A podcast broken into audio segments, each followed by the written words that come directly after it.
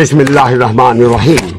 میں ہوں ایڈوکیٹ اسلم پرویز اور آپ دیکھ رہے ہیں Lewis T V supreme court of Pakistan نے پنجاب اور خیبر پختونخوا کے انتخابات کی تاریخ نہ دینے پر از خود نوٹس لے لیا ہے۔ یعنی suo motu notice suo motu notice Supreme Court نے لے لیا ہے۔ چیف جسٹس کی سربراہی میں نو رکنی نائن نو رکنی بینچ نے نو رکنی بینچ تشکیل دے دیا گیا ہے۔ جسٹس سید منصور علی شاہ اور جسٹس یحییٰ آفریدی اور جسٹس اتھر من اللہ اور جسٹس منیب اختر اور جسٹس محمد علی مظہر اور جسٹس جمال خان مندوخیل اور جسٹس اعجاز الاحسن اور جسٹس سید مظاہر علی اکبر نقبی نے اس بینچ کا نو رکنی بینچ کا حصہ بنے ہیں۔ نو رکنی لارجر بینچ پنجاب اور خیبر پختونخوا میں انتخابات کے حوالے سے کیس کی آج سے سماعت کرے گا۔ سی سی پی او اور غلام محمود ڈوگر کے تبادلے کیس کی سماعت کرنے والے سپریم کورٹ سپریم کورٹ کے دو رکنی بینچ۔ نے انتخابات میں تاخیر کا معاملہ از خود نوٹس کے لیے چیف جسٹس کو بھیجوا دیا تھا پچھلے دنوں۔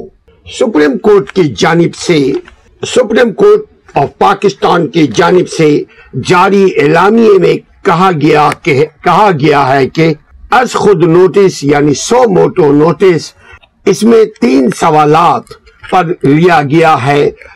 دیکھا جائے گا کہ انتخابات کی تاریخ دینا کس کا کس کا اختیار ہے۔ صدر کا گورنر کا، وزیر موجودہ وزیر اعلی کا الیکشن کمشنر کا حکومت پی ڈی ایم کا یعنی از خود نوٹس میں یہ بھی دیکھا جائے گا کہ انتخابات کرانے کی آئینی ذمہ داری کس نے اور اور کب پوری کرنی ہے۔ یعنی تین سوالات پر یہ از خود نوٹس لیا گیا ہے کہ کہ انتخابات کی تاریخ دینا کس کا اختیار ہے۔ نمبر ایک، انتخاب، انتخابات، الیکشن کے تاریخ دینا کس کا کام ہے۔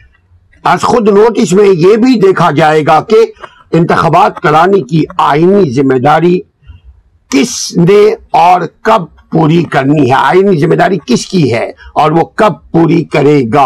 یقیناً آرٹیکل ون او فائیو کے تحت ایک نائنٹی ڈیز کے اندر اندر الیکشن کروانا لازمی ہے، لیکن یہ اب سو موٹو کے حوالے، اب سپریم کورٹ کے حوالے ہے کہ وہ یہ دیکھتا، دیکھے گی کہ جی یہ کون اپنی ذمہ داری کو پورا نہیں کر رہا ہے۔ فیڈریشن اور صوبوں کی آئینی ذمہ داری کیا ہے؟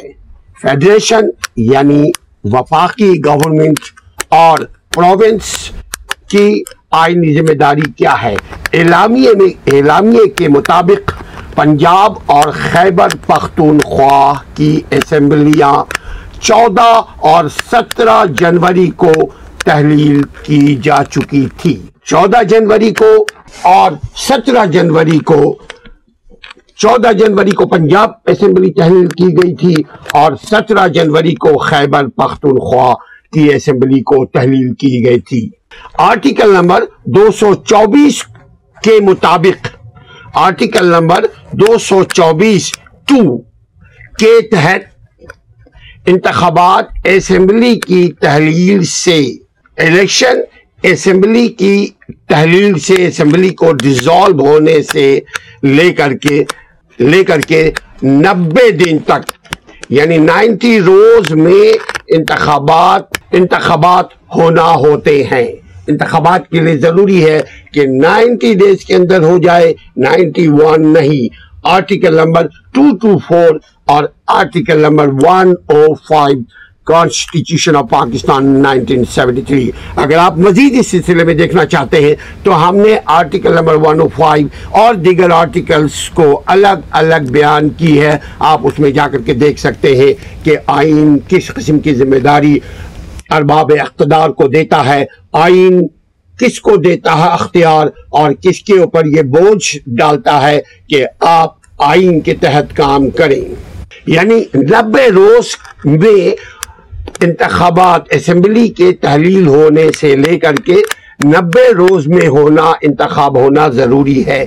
آئین لازمی قرار دیتا ہے آرٹیکل نمبر 105 اور آرٹیکل نمبر دو سو چوبیس ٹو کے تحت۔ انتخابات اسمبلی کی تحلیل سے نبے روز میں ہونا ضروری ہے۔ آئین پاکستان لازم قرار دیتا ہے کہ نبے دن میں انتخابات کرائے جائیں۔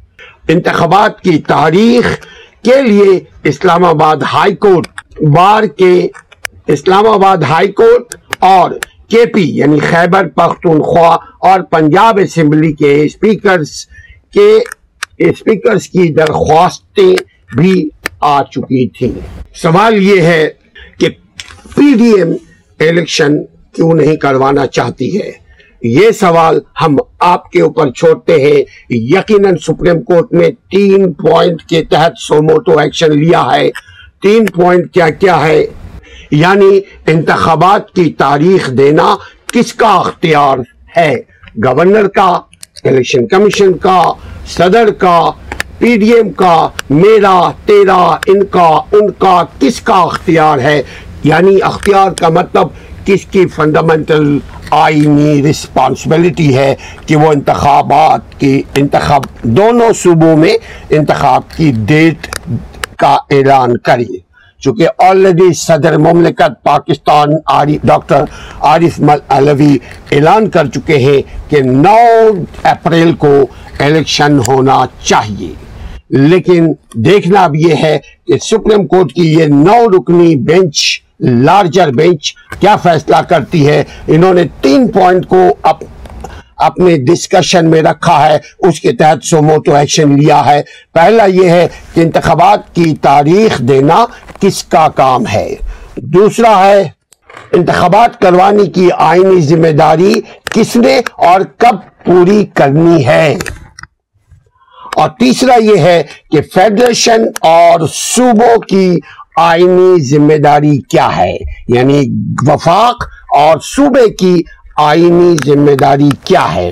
یہ تین پوائنٹ کے اوپر Supreme Court suo motu action لے چکی ہے۔ آلریڈی ڈسکشن ہو رہی ہے۔ آلریڈی سماعت جاری ہے۔ اب دیکھنا یہ ہے کہ الیکشن کے ڈیٹ بھی کیا عدالت دیتی ہے؟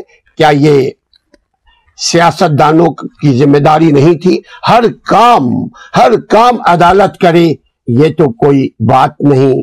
سیاست دان لوگوں کا یہ کام ہے کہ آپس کے اختلافات کو بھلا کر کے الیکشن کروانا ضروری ہے۔